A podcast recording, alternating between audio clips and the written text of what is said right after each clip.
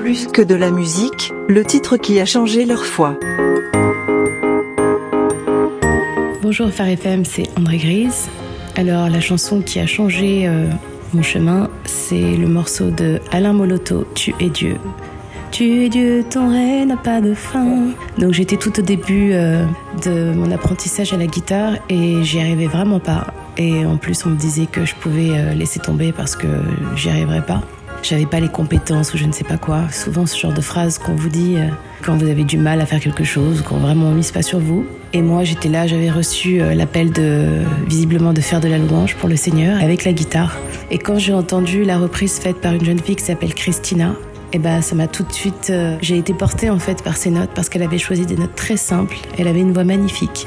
Et quand j'ai entendu sa version, ça m'a beaucoup encouragée et je me suis dit voilà, je serais capable de le faire aussi.